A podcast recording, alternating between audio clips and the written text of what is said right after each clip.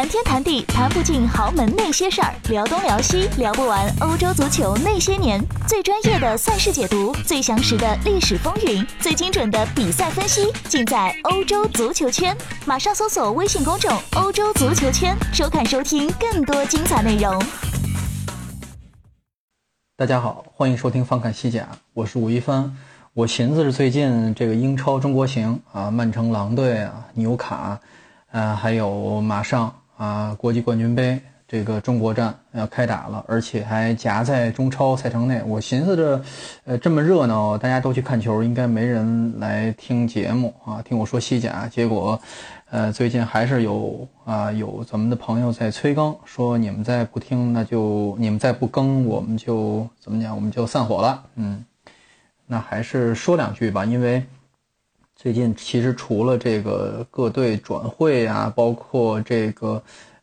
夏训备战啊之外，没什么新闻啊。你说这算不算新闻呢？啊，也算是新闻啊。包括大家都比较关心啊，就是皇马、马竞和巴萨的这个建队状况啊，因为正像我之前所说的啊，这个对于球迷来说，这叫什么呀？就是上树看人牵人啊，花钱买人也是一个挺爽的事情，这是我不太能理解的啊，因为每一个球队花了多少钱，买了一个什么样的人，对我来说没有什么特别的刺激啊，特别尤其是外部的一些刺激，因为比如说，马竞花了1.26亿欧元啊，这是登记在德转上的。啊，花了这么多钱买了这个若昂，菲利克斯啊，这个小孩儿啊，他究竟怎么样啊？大家一听说花了1.2亿，哎，这个激动不得了。对于我来说啊，他跟签了这个埃克托·埃雷拉啊，从波尔图签了这个中场，对我来说没有什么特别明显的本质上的区别啊。埃雷拉是1分钱没花嘛，自由转会过来的。为什么呢？若昂·菲利克斯还有很长的路要走，而且我现在，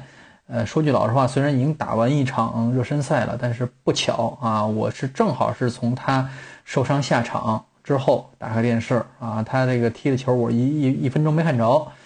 这个埃克托·埃雷拉呢，这个欧冠也好，葡超也好。包括这个以往的国家队比赛也好啊，我这是也是看了不少了啊，墨西哥的现场我都看过他踢球，这球员非常熟悉，什么水平呢？啊，我这个心知肚明啊，这是非常能够在我脑中衡量出来他的马竞能踢什么位置啊，能有什么样的表现这么一个球员。可是若昂·菲利克斯呢，首先在本菲卡刚刚出道1年啊，就算有非常非常抢眼的表现。但是以葡超现在的水准，大家也都看到了啊，波尔图和本菲卡，除了那年本菲卡进了，这叫什么呀？就是欧联杯的啊决赛啊，还输了啊之后，这个葡超现在啊也没有一个特别明显的恢复趋势，尤其是葡超的这个老三啊，不管是这个里斯本竞技啊，或者说是。谁吧，布拉加吧，啊，还是谁吧，都不是啊，不是非常给力，说明什么问题啊？整个联赛还需要一段时间，来提高。为什么我说它肯定会提高呢？啊，因为葡萄牙啊，在这个过去这么2-3年时间啊，它经济现在有一个非常大的一个增幅，从经济危机中，大家都别想这个刚看球的朋友啊，现在就是说刚开始关心西甲啊，或者是欧洲足球的朋友，可能不太了解啊。就是其实欧洲啊，西欧、南欧，在啊这个十几年前，我刚来西班牙的时候，大概是07年、08年开始，一直到15年、16年之间啊，大概这么8年时间。经历了一个非常漫长而痛苦的这个经济萎缩啊，就是经济危机、经济萎缩，这个被称为欧洲四猪的啊，这个西班牙和葡萄牙啊，这占两个，这个经济萎缩的非常厉害啊，给政治带来一些动荡啊。现在西班牙一片啊，年年在选举啊，年年在搞大选，包括各地方都要分裂出去啊，都是因为。这个啊，吃不饱肚子啊，失业率太高了啊。西班牙也是，葡萄牙其实也面临相同的问题，但是在过去几年间，葡萄牙通过一系列的这个我们说改革吧，主要改革开放嘛，怎么讲话，吸引外资啊，包括一些政策上的变动，确实是这个啊经济涨幅比较快啊。为什么呢？因为它国小啊，民寡，小国寡民啊，就这么一个状况。相比其他欧洲国家啊，这个国家才这比有西班牙的这个1/5大啊，人口1000多万人口啊，是个小国家。所以它这个如果这几个重点的地方，尤其是北方啊，就是有2个大城市群嘛，它有啊北方集中，里斯本周边嘛，啊只要2个地方这个发展起来啊，旅游业它这些，它能带动它的三产服务业，包括金融业啊一些投资啊，就马上就能起来。但是呢，这个效应要转移到足球上，比如说让布拉加呀，让这个。什么吉马拉什啊，就是吉马良斯啊，这些球队能够慢慢呢复兴起来呢，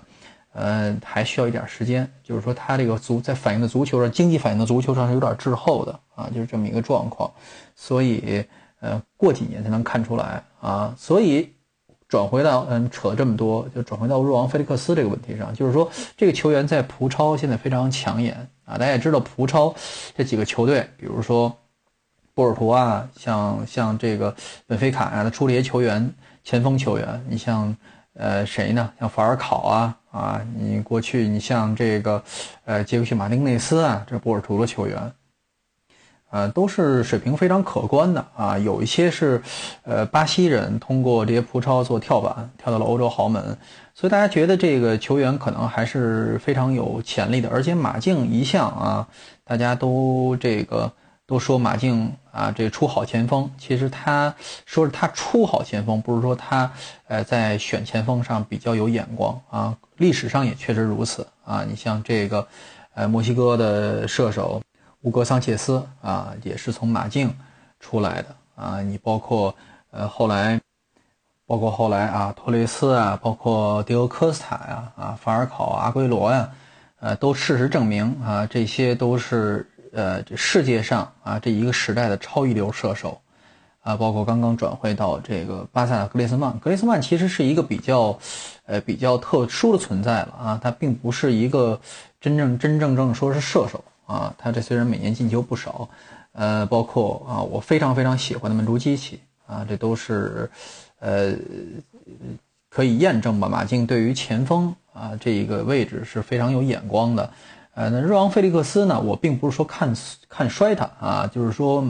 暂时还没有说对这个球员，一点印象都没有呢啊，基本上等于没看过他踢球嘛。这个这么年轻啊，这是以相当的风险。当然，这个112有相当多是什么呀？在他这个岁数上，就是他还有升值空间啊，因为大家也知道啊，我前几次都讲过了啊，全球都处于一个在各个位置都处于一个。人才断档的状态啊，就是说大家如果看中谁了，赶紧下钱，出钱买。这个球员只要能够啊，能够打出就什么呀，不用说打出超天赋水平吧，不需要机遇啊，我机遇已经给你，我花钱买你已经是机遇了啊，只要别萎缩啊，这个状态别萎缩啊，就能卖出一定的价格。比如谁呢？啊，比如刚刚啊离队啊，这船要转到 AC 米兰去的这个安赫尔克雷亚。这个买阿尔克雷亚当时花了不到1000万欧元吧，从阿根廷，而且也这是谁啊？西蒙尼钦点，而且来了以后，前1年等于1年没踢嘛，因为他心脏做了手术，来了以后体检发现有这个心心病，啊，先天性的心脏，这个构造这个不完善啊，做了一个非常复杂手术，但是这小孩还挺顽强的，挺过来了吧？在西甲踢出了。不错的水平啊，不错到什么程度呢？就是，我觉得就是把它放在一般的其他球队，他以他的这个个人能力吧，我觉得就是个人的这个特点来说，塞维利亚，比如说这种球队，能踢一个不错的位置，为什么呢？就是一个非常典型的阿根廷式的这种，这个叫什么呀？小前锋球员。在短距离内非常强的盘带突击作用，而且往里抹那一下啊是非常关键，非常会传球这个球员啊，别看他进球可能不是非常多啊，非常会传球这个球员啊，非常能够带动球队这个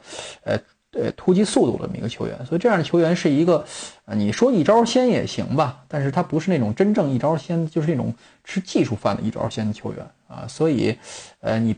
有一个比较好的对比，就原来在塞维利亚踢球那个叫华金克雷亚啊，也姓克雷亚那个球员，虽然跟他的位置不太一样啊，那华金克雷亚比较吃左边路吧，啊，比较抱边踢的，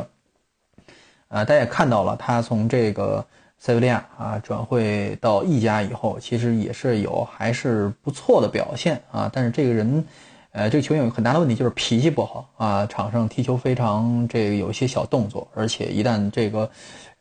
个来劲儿了啊，可能会吃红牌啊，这是制约他整个这个在大场面上制约他发挥的一个非常重要的一点啊。安赫尔克雷亚有一个很大的问题，过几年使用，就是说他呢当然不服气，他觉得自己应该能踢主力，以他的这个在场上表现重要程度，比勒马尔强多了啊，这个不得不承认啊，勒马尔以他去年的表现确实是，把克雷亚呀压在这个替补席上，克雷亚上赛季的这个出场时间虽然也不少，但是比较影响他个人发挥，心情不太好，总是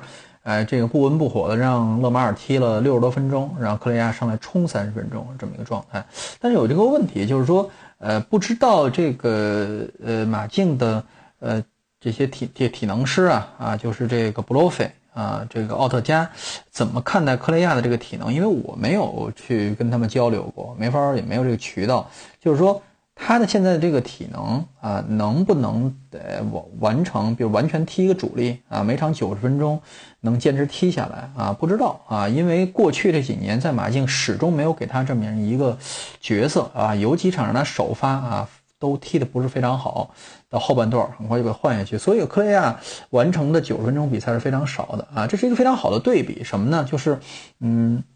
马竞在这一方面，在挑选前锋啊，甭管从巴西也好啊，从阿根廷也好，弄这些前锋过来，其实蛮有眼光的啊。但问题是使用上啊有一些问题，尤其是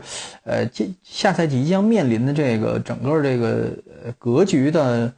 变动啊，都会给每个球员的发挥带来一定影响。就是说，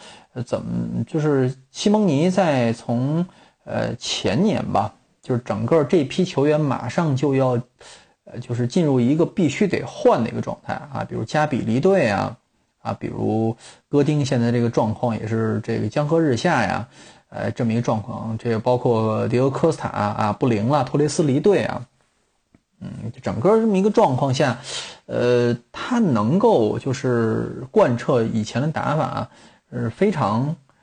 已经非常不容易了，所以上赛季寻求从一个。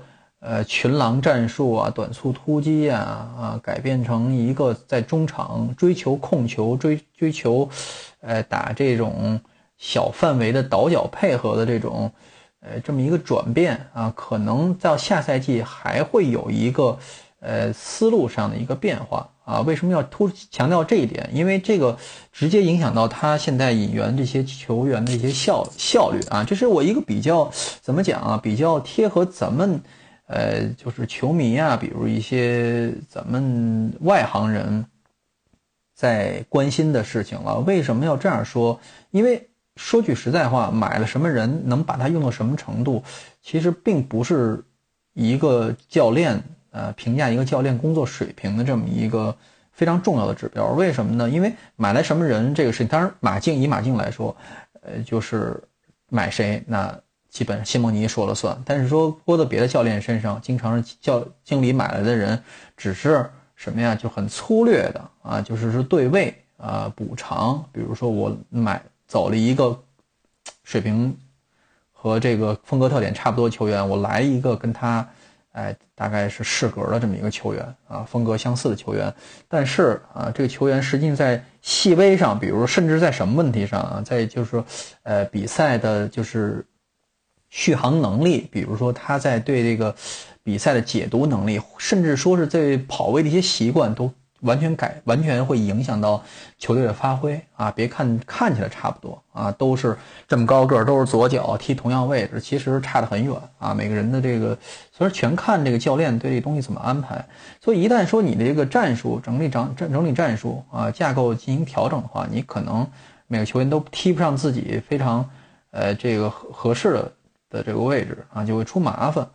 马竞的这个球队有一个非常鲜明的特点，就是去核心化。这点大家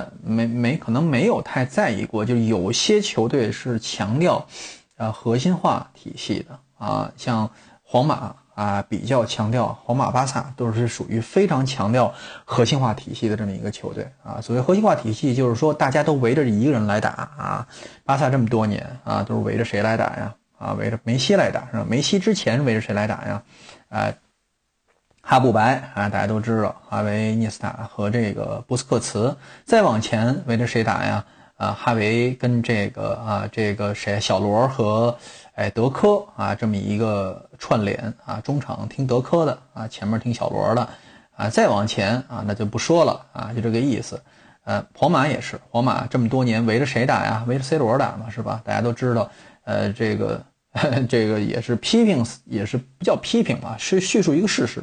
如果 C 罗球迷的话，大家别介意，但是这个事情是事实，就是说C 罗如果到一个队里，比如说到了这个尤文图斯也好，大家会发现其他他周围这些球员的这些数据就刷不上去了。为什么呢？因为每一场比赛大家脚下能够就是拿到的球是有限的。啊，以前是相对平均，或者说是以某人为主的，但是现在 C 罗来得以他为主啊，别人的这个势必抢了别人的这个脚下球，抢别人射门机会。但是你说这个值不值得呢？就完全看教练的安排以及这个所谓的输出效率吧。皇马是比较啊，这个当然是以 C 罗为核啊，这个以最近这几年啊，以这个了。以莫德里奇为核啊，这么一个状况啊，再往前啊也可以找到啊总体上这么一个状态。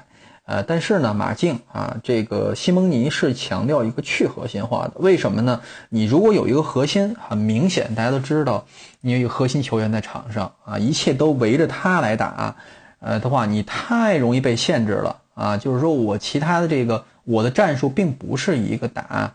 什么呀？打有球的这么一个战术，并不是一个压制啊。甚至说像皇马这种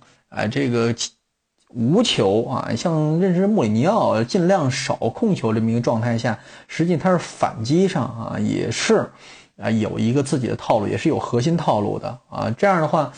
自己的一个核心球员实际上是为什么呀？不怕针对，你像梅西这样球员是不怕针对的，是吧？你上的人越多越好，那最好是来一下上四个人来盯着我，那别人就全都空档全放出来了。他有一对多的能力，像 C 罗实际有一对多的能力，并不是 C 罗啊能过人，像梅西一样。C 罗过去这些年这个过人的水平是直线下降啊，基本属于不会过人状态了。单车踩得很溜，然后基本把球往后传了这么一个状况。但是问题是他在无球状态下你是盯不住他啊，他的启动速度的爆发力实在太强了。但是马竞不是，马竞是没有这么一个啊，过去这么多年啊一直是处于一个无核状态。有过一阵儿啊有核，谁呢？弗兰在自己的这个马竞生涯的最后这么一两年时间，实际上是球队核心。为什么这么说呢？因为这个球员太全能了啊，这个太全能了。他从这个中锋调到了这个影锋位置，后来甚至在乌拉圭的三叉戟里踢了一个类似于前腰的位置，他管传球。因为什么？这个球员实在能力太强了。他可以想象一下苏亚雷斯啊，苏亚雷斯是现在公认直到现在都是超一流了啊，这个水平的这个中锋啊。但是呢，就他在中前场的活动能力是非常非常强，但是全面程度是不及弗兰的，有我的话说啊，包括他弗兰的远射能力啊，包括他禁区内的这个接应能力以及这个分球能力、做饼能力是非常非常强的。有过一阵儿啊，就是马竞啊，等于是把球交给弗兰处理，但是呢，基本上没有。为什么呢？大家简单讲一下马竞的这个风格啊，我再给大家这个剖析一下为什么我说他这回这个夏季的引援啊，尚且看不出来他能够踢出什么样的水平。因为马竞这个去核心化指的是什么呀？大家都知道核心一般摆在哪儿啊？摆在中路嘛，是吧？谁把核心摆在谁把核心摆在这个边路。即便说是像梅西这种球员，他可能是在他职业生涯的前半段可能是给他摆在右边锋位置，让他拿球往里切，发挥核心作用但是呢实际上还需要中场有人调度有人替他去把这个空当拉出来，让他能顺顺利利的往里切，有些人能在合适的位置把球分出去有这么一个整体的一个打法。而马竞是一个什么样的打法向来是打什么套路的呀？跟这两年塞维利亚很像，是一个边路核心边翼的这么一个状况就是说它的整体的这个真正有技术含量套路都在什么地方完成的在边路完成的。马竞这些年其实最大的一个问题包括上赛季输给尤文图斯，一个最大的一个问题是什么呀？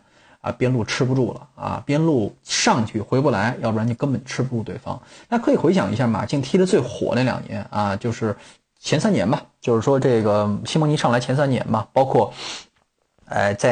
再往前就是这个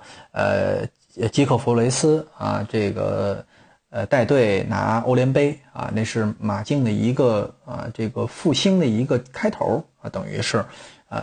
是什么样的一个状况吃边路嘛，是吧？基本上靠自己的强力中锋在往前突击的过程中这个他中场岂不是基本上处于一个保护的状态？他的那个中场就是老找那个就是有一定防守能力这个绣花能力还可以但是呢基本上是有一定的中传或者长传能力往边路能够输送球。你比如说加比这种球员包括，但是肯定有这个得有一个打铁的肯定有一个能组接能力、扫荡能力比较强的。他非常非常强调两个边路两个边后卫，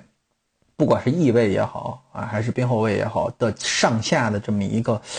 这个折返跑的能力，而和他的攻击深度，他两边就这个刚刚这个。怎么样告别马竞俱乐部这两位右边的胡安·弗兰，左边的菲利佩实际上是一半是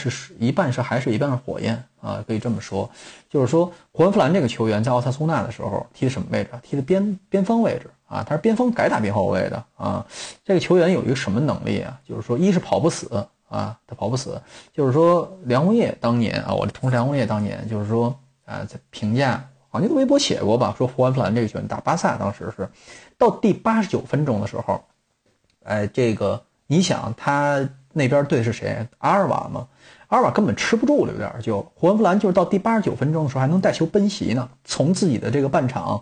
带球狂奔了60米，还能到底线过人，还能把球就非稳稳当当的传出去。就这样一个球员，他是一个就是包括马竞踢最好那两年，就主要是踢的是什么呀？吃他就是跟右边做墙，我忘了是谁做墙那一下，然后把他阿德里安或者谁把胡安·弗兰从这个边路底线往里大概送这么5米的距离，让他内切一下，然后送一个短传中出去，让中间去抢点这么一个套路但是这是胡安·弗兰这边。菲利佩这边什么状况？菲利佩基本上是马竞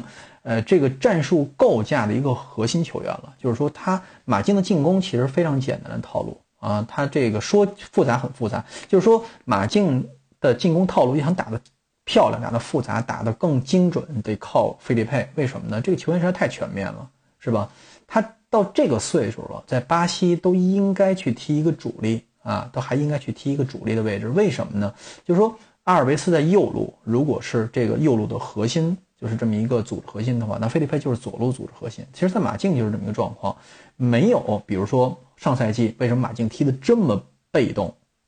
踢得这么费劲，就是每一场都被球迷自己的马竞球迷都已经非常习惯马竞踢得不好看，但是觉得怎么能踢莱加内斯，怎么能这个费劲成这样，踢这个吉罗纳、莱加内斯，踢这种球队埃瓦尔，为什么能踢的一点都不像一个我这整体实力、整体预算能强过你好几倍的这么一个实力因为什么呢？就是因为菲利佩上赛季伤病太多了，让萨乌尔来打了这个左后卫。萨乌尔是什么球员？萨乌尔是一个非常全面的中场他简直是从边后卫到边锋的中场任何位置都能踢这个球员。问题是什么呀？他是左脚，这仅仅是仅此而已。他是左脚，而且有非常强悍的体能和身体对抗能力。但是问题是什么呀？他没有这个组织能力。这个球员是一个拿球向前突击型的一个球员啊，并不是一个脚外活心思非常缜密的这么一个球员。而费利佩不是，费利佩是一个能够掌握节奏啊。别看他的边后卫这个位置，你能往前提可能就没有这个效果了。这又凸显出一个什么问题，就是勒马尔在这一侧的这个叫什么呀位置尴尬，就是他可能我甚至上赛季我可能跟某些人说过，干脆让勒马尔去踢左后卫算了，是吧？反正他干不了别的，是吧？他就拿球在这摆弄一下，稍微控一下节奏，他在那个位置控节奏没有用的啊。费利佩是一个能过人，能把球准确送往该送的方向的这么一个球员，所以这个球员他刚刚告别了这个马竞啊，这个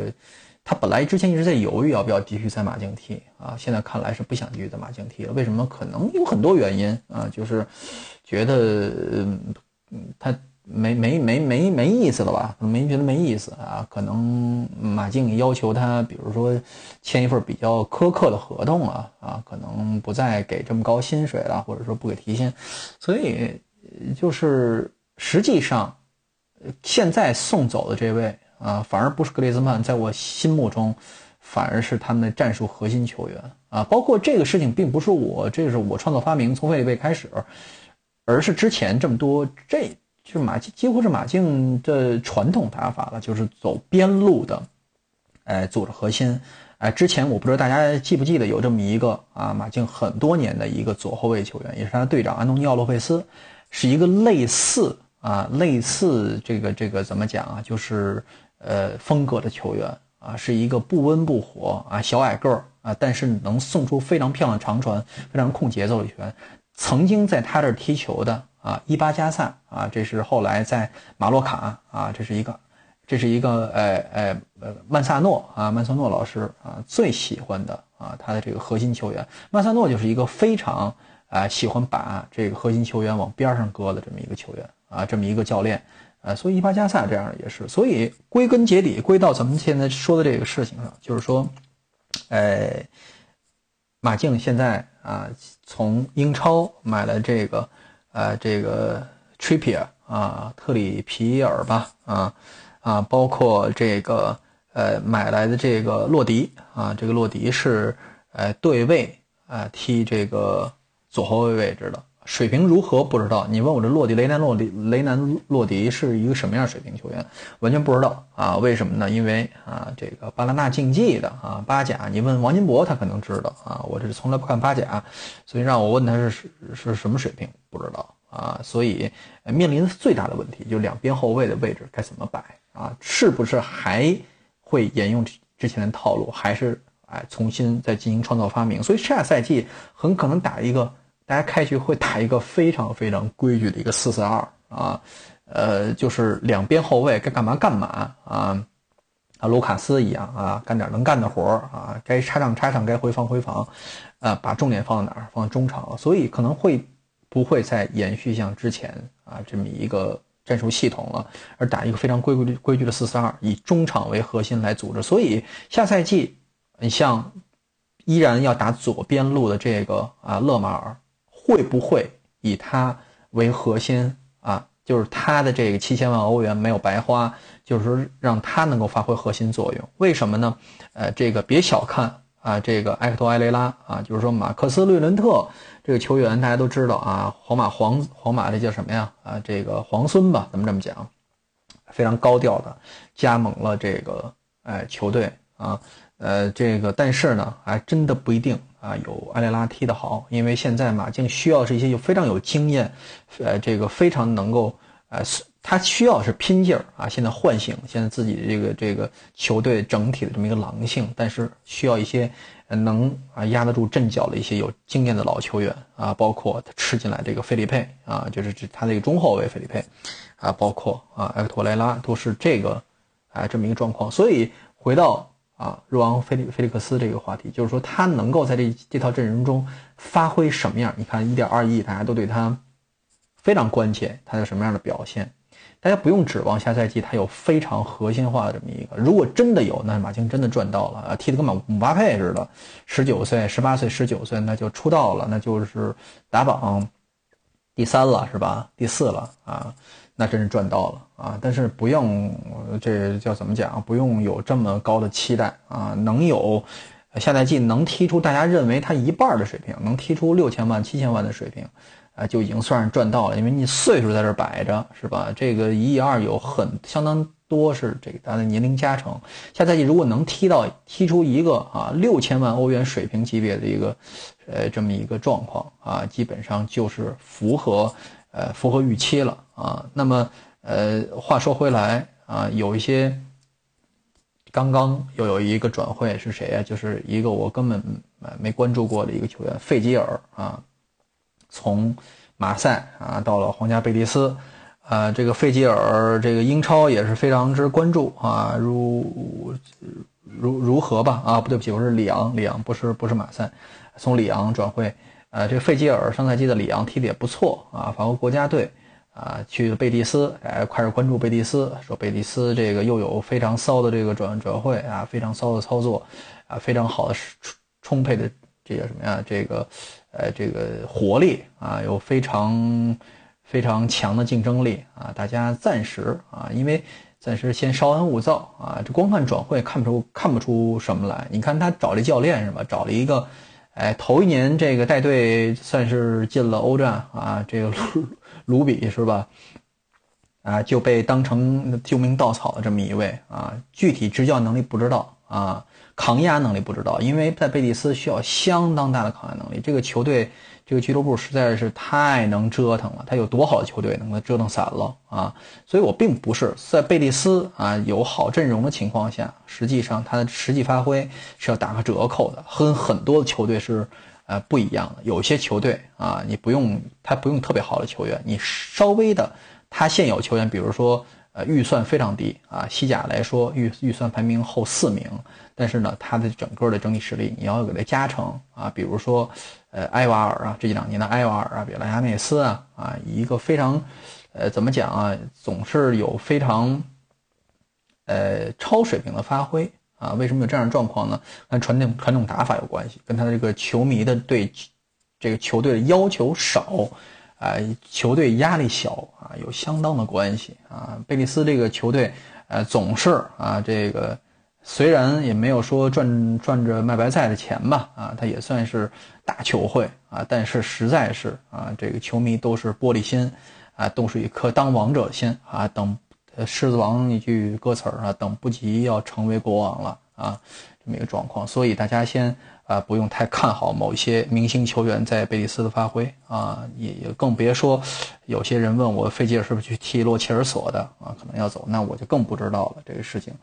且看且评论啊。马竞也是这么一个状况啊，马竞上一场打这个比他弱不止1星半点的这个姆努曼西亚这场热身赛。算是去国际冠军杯之前的一场热身赛啊，踢得并不好，尤其上半场在全主力出击的情况下啊，没占到什么便宜。下半场通过几次啊有点奇怪的这么一个连接啊，都新人换了11个人在这个半场打开的这么一个局面，尤其是他这个中后卫菲利佩进了这么一个头球啊，这个非常赚眼球，是他这个庆祝动作啊，非常有意思。多了也不聊了啊，就今天先说这些，就是马竞的这么一个总体状况，就是因为这周末约了一篇稿，就是在足球周刊啊，可能要相对详细的讲一下马竞这一夏天之前之后的一些事情啊，包括建队啊，下一步该怎么办啊。但是呢可能有一些比较细的数据，但是呢啊不会像我在这个音频节目里给大家说的这么怎么样，说的这么细致吧，说的这么这个直白啊，可能会有一些，毕竟嘛，写东西嘛，不像说，它可能有一些遣词造句，会有一些组合，会有一些，比如说一些不太好的东西不说啊，所以啊，大家可以想知道更多，或者想把这些东西想看一下文字版的。下一期的这个足球看就有了，好吧？好，咱们下期再见啊！本期翻看西甲就在这里了啊！这个也请大家耐心啊！我是高兴了我就更啊，不高兴我就暂时这两天还是继续处于半放假状态。但是联赛开始之前啊，我肯定会啊慢慢的把这个东西，这个更新率要恢复到以前的水准，好吧？好，谢谢大家。